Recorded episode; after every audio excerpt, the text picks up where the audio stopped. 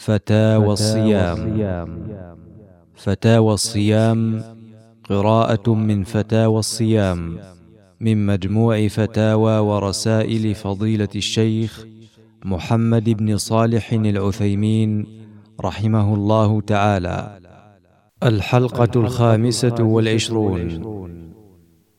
سئل فضيلة الشيخ رحمه الله تعالى عن حكم صيام يوم عاشوراء. فأجاب فضيلته بقوله قدم النبي صلى الله عليه وسلم المدينة وجد اليهود يصومون اليوم العاشر من شهر المحرم فقال النبي صلى الله عليه وسلم أنا أحق بموسى منكم فصامه وأمر بصيامه.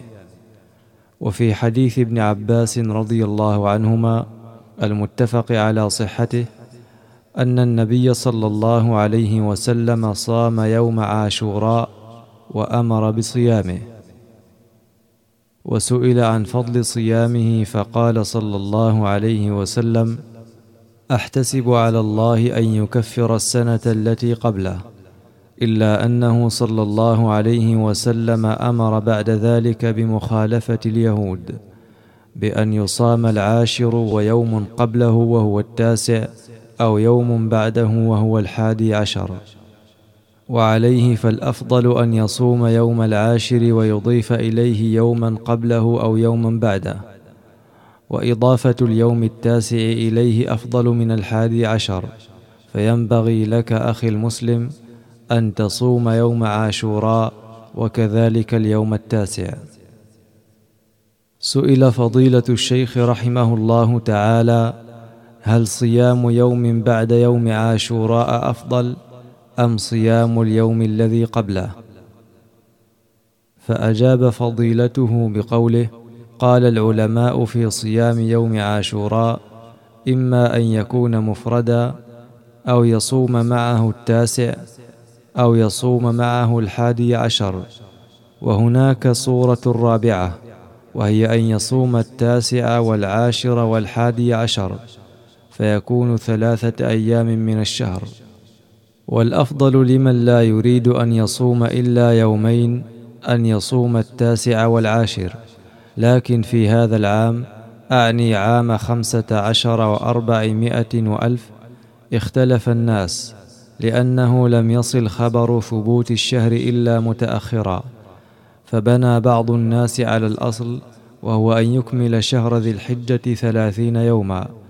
وقال إن اليوم العاشر هو يوم الاثنين فصام الأحد والاثنين. والذين بلغهم الخبر من قبل عرفوا بأن الشهر ثبت دخوله ليلة الثلاثين من ذي الحجة فصام يوم السبت ويوم الأحد. والأمر في هذا واسع إن شاء الله.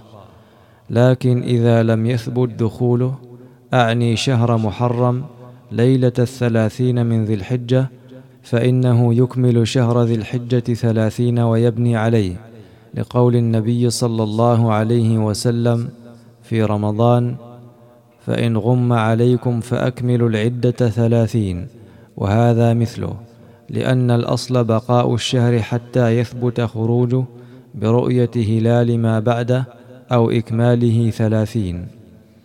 وبهذه المناسبة أود أن أبين أنه قد ورد في حديث أخرجه أبو داود أن النبي صلى الله عليه وسلم قال لا تصوموا يوم السبت إلا فيما افترض عليكم فإن لم يجد أحدكم إلا لحاء عنبة أو عود شجرة فليمضغ. فهذا الحديث قال أبو داود إن مالك رحمه الله وهو مالك بن أنس الإمام المشهور قال إن هذا الحديث مكذوب على الرسول صلى الله عليه وسلم ولا يصح. والحقيقة أن من تأمل هذا الحديث وجد أن فيه اضطرابا في سنده وفيه شذوذ أو نكارة في متنه. أما الاضطراب في سنده فقد تكلم عليه أهل العلم وبينوا سبب الاضطراب. ومن شاء أن يرجع إلى كلامهم فليفعل. وأما الشذوذ في متنه والنكارة فلأنه ثبت عن النبي صلى الله عليه وسلم فيما رواه البخاري في صحيحه أن النبي صلى الله عليه وسلم دخل على جويرية بنت الحارث رضي الله عنها يوم الجمعة فقالت إنها صائمة. فقال أصمت أمس؟ قالت لا. قال أتصومين غدا؟ قالت لا. قال فأفطري. ومعلوم أن الغد من يوم الجمعة يكون يوم السبت. فهذا قول الرسول صلى الله عليه وسلم فيما رواه البخاري أنه أذن في صوم يوم السبت. وكذلك ما روي عن أم سلمة رضي الله عنها أنها كانت تقول كان رسول الله صلى الله عليه وسلم يصوم يوم السبت ويوم الأحد أكثر مما يصوم من الأيام ويقول إنهما عيد المشركين فأحب أن أخالفهم. فثبت من سنة الرسول صلى الله عليه وسلم القولية والفعلية أن صوم يوم السبت ليس حراما. والعلماء مختلفون في حديث النهي عن صوم يوم السبت من حيث العمل به فمنهم من قال إنه لا يعمل به اطلاقا وأن صوم يوم السبت لا بأس به سواء أفرد أم لم يفرد لأن الحديث لا يصح والحديث الذي لا يصح لا ينبني عليه حكم من الأحكام. ومنهم من صحح الحديث أو حسنه وقال إن الجمع بينه وبين الأحاديث الأخرى أن المنهي عنه إفراده فقط يعني أن يفرده دون الجمعة أو يوم الأحد. وهذا ما ذهب إليه الإمام أحمد رحمه الله فقال إذا صام مع يوم السبت يوما آخر فلا بأس كأن يصوم معه الجمعة أو يصوم معه الأحد. كذلك نقول إذا صادف يوم السبت يوما يشرع صومه كيوم عرفة ويوم العاشر من شهر محرم فإنه لا يكره صومه لأن الكراهة أن تصومه لأنه يوم السبت أي تصومه بعينه معتقدا فيه مزية عن غيره.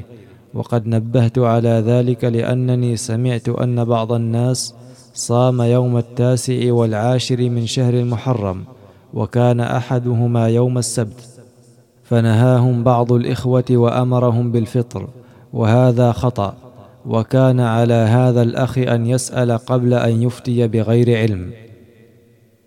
سئل فضيلة الشيخ رحمه الله تعالى ما تقولون في صيام يوم بعد عاشوراء والمشروع الصيام قبله؟ هل الصيام بعد عاشوراء ثبت به حديث صحيح عن الرسول صلى الله عليه وسلم؟ فأجاب فضيلته بقوله في مسند الإمام أحمد صوموا يوما قبله أو يوما بعده خالفوا اليهود. ومخالفة اليهود تكون إما بصوم اليوم التاسع كما قال النبي صلى الله عليه وسلم لئن بقيت إلى قابل لأصومن التاسع يعني مع العاشر وتكون بصوم يوم بعده لأن اليهود كانوا يفردون اليوم العاشر فتحصل مخالفتهم بصيام يوم قبله أو يوم بعده وقد ذكر ابن القيم رحمه الله في زاد المعاد أن صيام عاشوراء أربعة أنواع إما أن يصوم اليوم العاشر وحده أو مع التاسع أو مع العاشر أو يصوم الثلاثه وصوم الثلاثة يكون فيه فائدة أيضا وهي الحصول على صيام ثلاثة أيام من الشهر. كلمة في فضل صيام يوم عاشوراء. بسم الله الرحمن الرحيم. الحمد لله العلي الكبير المتفرد بالخلق والتدبير. الذي أعز أولياءه بنصره وأذل أعداءه بخذله فنعم المولى ربنا ونعم النصير. وأشهد أن لا إله إلا الله وحده لا شريك له له الملك وله الحمد وهو على كل شيء قدير. وأشهد أن محمدا عبده ورسوله البشير النذير والسراج المنير. صلى الله عليه وعلى آله وأصحابه والتابعين لهم بإحسان إلى يوم الدين وسلم تسليما. أما بعد فإن في هذا الشهر شهر المحرم كانت نجاة موسى عليه الصلاة والسلام وقومه من عدو الله فرعون وجنوده وإنها والله لنعمة كبرى تستوجب الشكر لله عز وجل. ولهذا لما قدم النبي صلى الله عليه وسلم المدينة وجد اليهود يصومون اليوم العاشر من هذا الشهر. فقال النبي صلى الله عليه وسلم أنا أحق بموسى منكم. فصامه وأمر بصيامه. وسئل عن فضل صيامه فقال صلى الله عليه وسلم أحتسب على الله أن يكفر السنة التي قبله. إلا أنه صلى الله عليه وسلم أمر بعد ذلك بمخالفة اليهود بأن يصام العاشر ويوم قبله وهو التاسع أو يوم بعده وهو الحادي عشر. وعليه فالأفضل أن يصوم يوم العاشر ويضيف إليه يوما قبله أو يوما بعده وإضافة اليوم التاسع إليه أفضل من الحادي عشر. فينبغي لك أخي المسلم أن تصوم يوم عاشوراء وكذلك اليوم التاسع لتحصل بذلك مخالفة اليهود التي أمر الرسول صلى الله عليه وسلم بها. وفقني الله وإياكم لشكر نعمته وحسن عبادته وحمانا من شرور أنفسنا برعايته إنه جواد كريم. لا مانع عندي من نشره. كتبه محمد الصالح العثيمين في الحادي والعشرين من شهر ذي الحجة عام تسعة وأربعمائة وألف للهجرة النبوية. سئل فضيلة الشيخ رحمه الله تعالى هناك ورقة توزع وفيها بيان فضل صوم شهر المحرم وعاشوراء وهذا نص هذه الورقة فنأمل الإفادة هل هي صحيحة. عن ابن عباس رضي الله عنهما أن رسول الله صلى الله عليه وسلم صام يوم عاشوراء وأمر بصيامه متفق عليه. وعنه أيضا قال قال رسول الله صلى الله عليه وسلم لئن بقيت إلى قابل لأصومن التاسع. رواه مسلم. وعن أبي قتادة رضي الله عنه أن رسول الله صلى الله عليه وسلم سئل ذات يوم عن صوم يوم عاشوراء فقال يكفر السنة الماضية رواه مسلم. وعن أبي هريرة رضي الله عنه قال قال رسول الله صلى الله عليه وسلم أفضل الصيام بعد رمضان شهر الله المحرم وأفضل الصلاة بعد الفريضة صلاة الليل. رواه مسلم.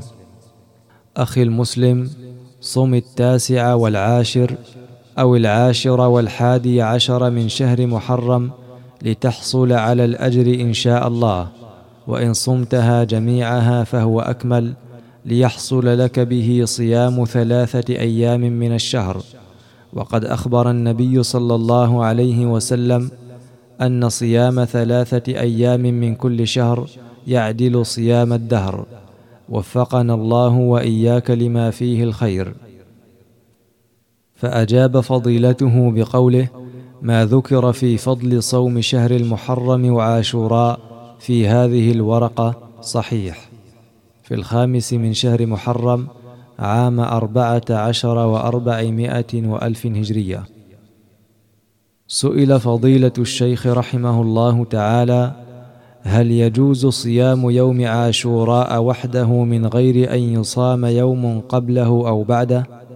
لأنني قرأت في إحدى المجلات فتوى مفادها أنه يجوز ذلك لأن الكراهة قد زالت حيث اليهود لا يصومونه الآن.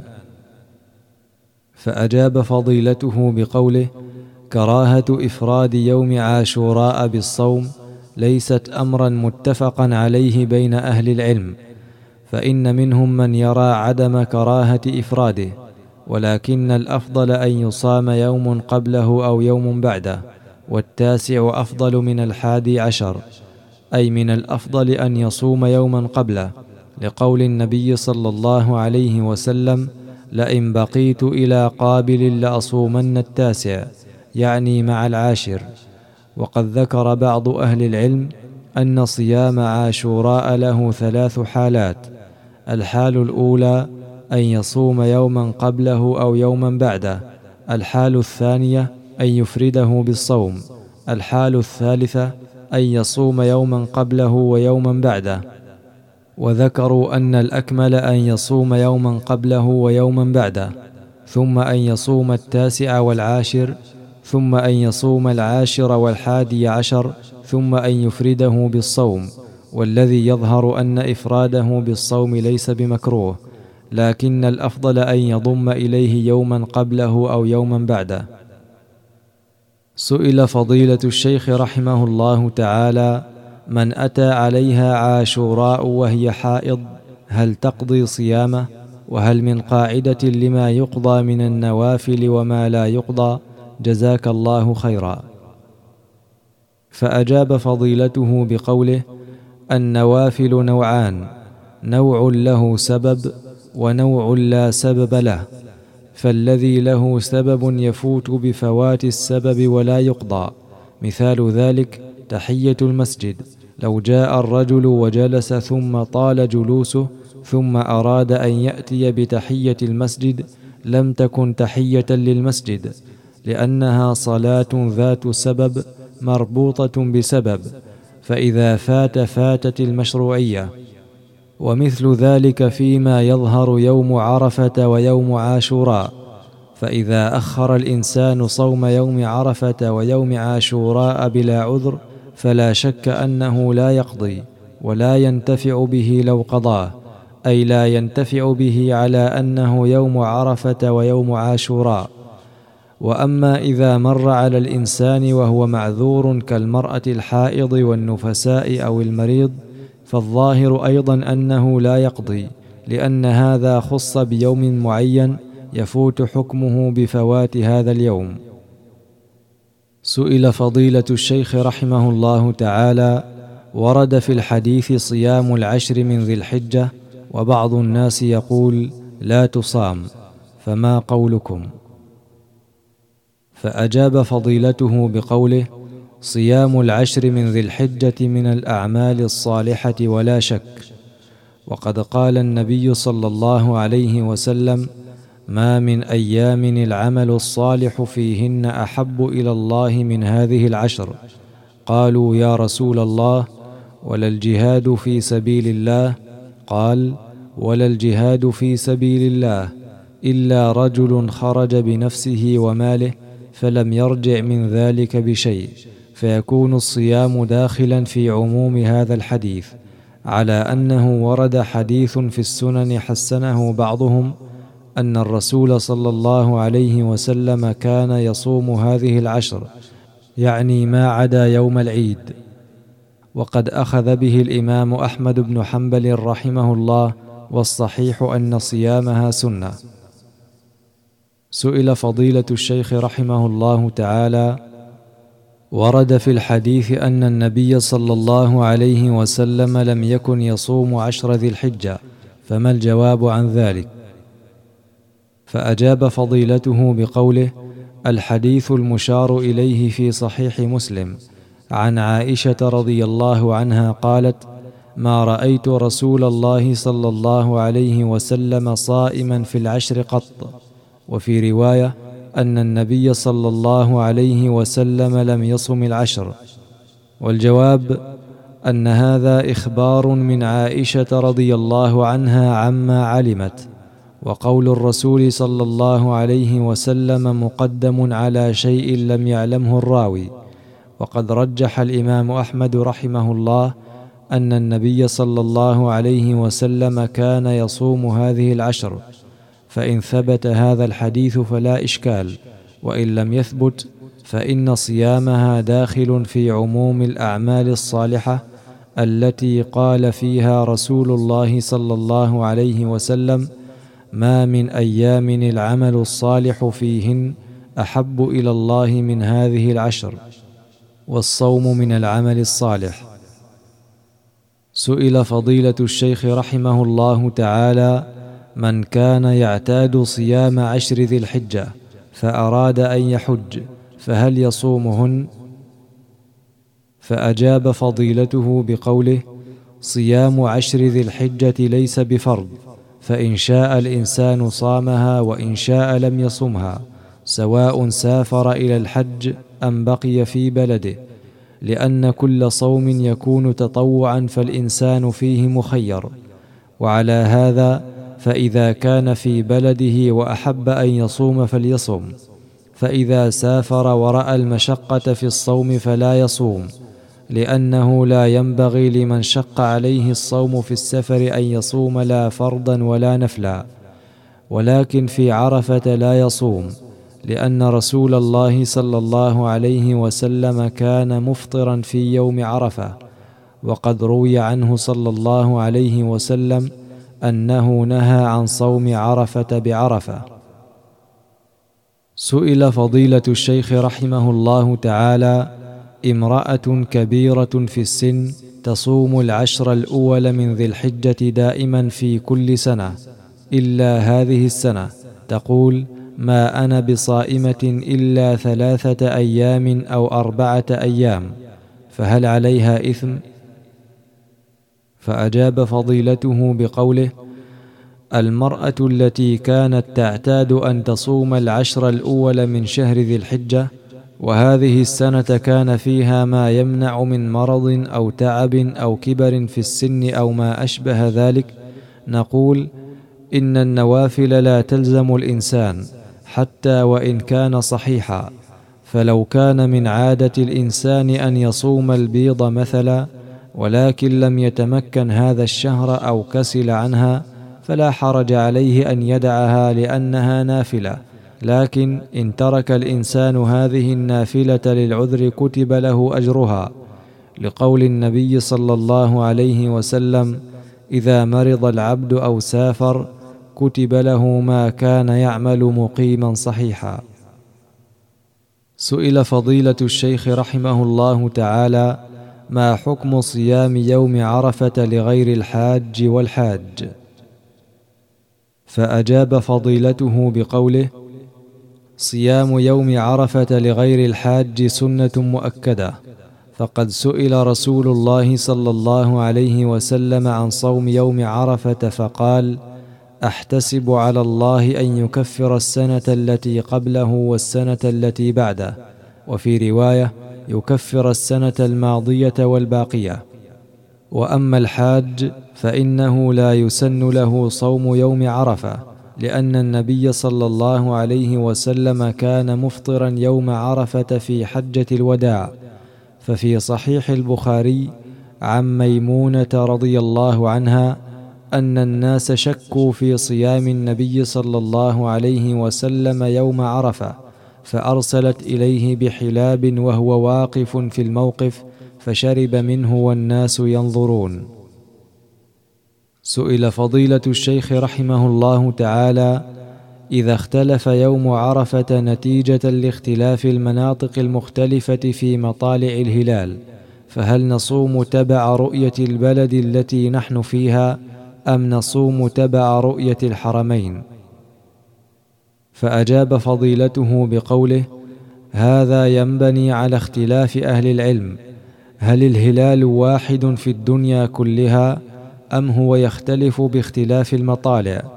والصواب أنه يختلف باختلاف المطالع فمثلا إذا كان الهلال قد رؤي بمكة وكان هذا اليوم هو اليوم التاسع ورؤي في بلد آخر قبل مكة بيوم وكان يوم عرفة عندهم اليوم العاشر فإنه لا يجوز لهم أن يصوموا هذا اليوم لأنه يوم عيد.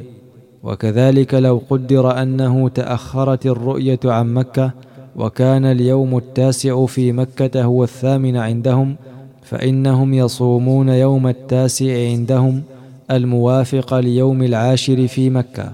هذا هو القول الراجح. لأن النبي صلى الله عليه وسلم يقول إذا رأيتموه فصوموا وإذا رأيتموه فأفطروا. وهؤلاء الذين لم ير في جهتهم لم يكونوا يرونه.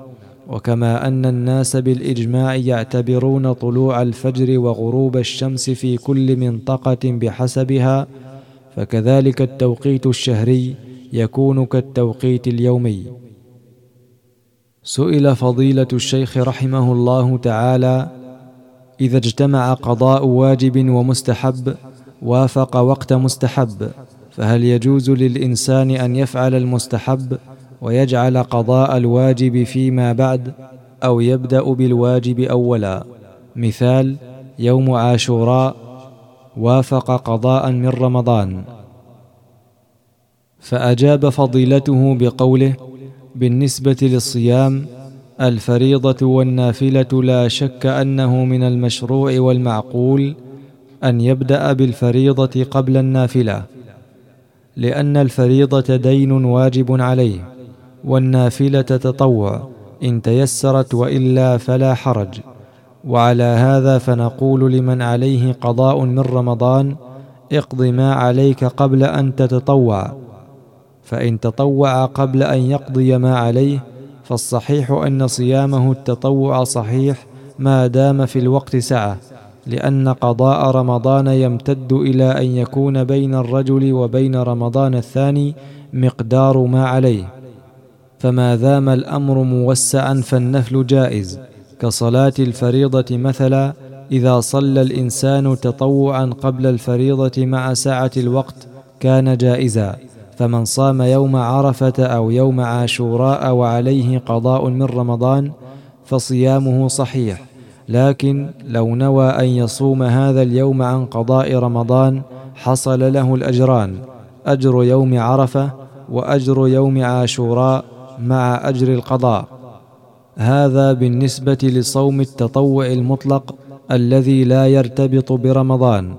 أما صيام ستة أيام من شوال فإنها مرتبطة برمضان ولا تكون إلا بعد قضائه فلو صامها قبل القضاء لم يحصل على أجرها لقول النبي صلى الله عليه وسلم من صام رمضان ثم أتبعه بست من شوال فكأنما صام الدهر ومعلوم أن من عليه قضاء فإنه لا يعد صائما رمضان حتى يكمل القضاء. وهذه مسألة يظن بعض الناس أنه إذا خاف خروج شوال قبل صوم الست فإنه يصومها ولو بقي عليه القضاء وهذا غلط فإن هذه الستة لا تصام إلا إذا أكمل الإنسان ما عليه من رمضان. سئل فضيلة الشيخ رحمه الله تعالى صيام القضاء مع صيام النافلة بنية واحدة. مثل صيام يوم عرفة وقضاء رمضان بنية واحدة. فأجاب فضيلته بقوله إذا كان المقصود أن تصوم يوم عرفة مع القضاء أو عاشوراء مع القضاء بمعنى أن تصوم يوم القضاء في يوم عرفة أو في يوم عاشوراء فلا بأس بذلك ويحصل لك الأجر. سئل فضيلة الشيخ رحمه الله تعالى امرأة نذرت أن تصوم شهر رجب من كل سنة إن شفى الله ولدها من الحادث وعجزت فما الحكم؟ فأجاب فضيلته بقوله تسأل هذه المرأة لماذا خصت شهر رجب بالنذر؟ إن قالت لأنني أعتقد أن تخصيص رجب بالصوم عبادة قلنا لها هذا نذر مكروه ولا يجب الوفاء به. لأن تخصيص رجب بالصوم مكروه. أما إذا كانت نذرت شهر رجب لأنه الشهر الموالي لحصول الحادث لا لعينه فإنها تصومه. فإن عجزت عجزا لا يرجى زواله فإن النذر الواجب يحذى به حذو الواجب بأصل الشرع فتطعم عن كل يوم مسكينا. وهنا سؤال. لو قال قائل لله علي نذر أن ألبس هذا الثوب وعينه فهل يجب عليه أن يوفي به أم لا؟ قلنا لا يجب أن يوفي به لأن نذر المباح حكمه حكم اليمين فإن شاء لبس الثوب ولا شيء عليه وإن شاء لم يلبسه ووجب عليه أن يكفر كفارة يمين وهي إطعام عشرة مساكين أو كسوتهم أو تحرير رقبة فإن لم يجد فصيام ثلاثة أيام متتابعة وقد سبق لنا التحذير من النذر. سئل فضيلة الشيخ رحمه الله تعالى ما رأيكم في الصيام والقيام ما يأتي؟ ألف في اليوم السابع والعشرين من شهر رجب وليلته. باء ليلة يوم عاشوراء.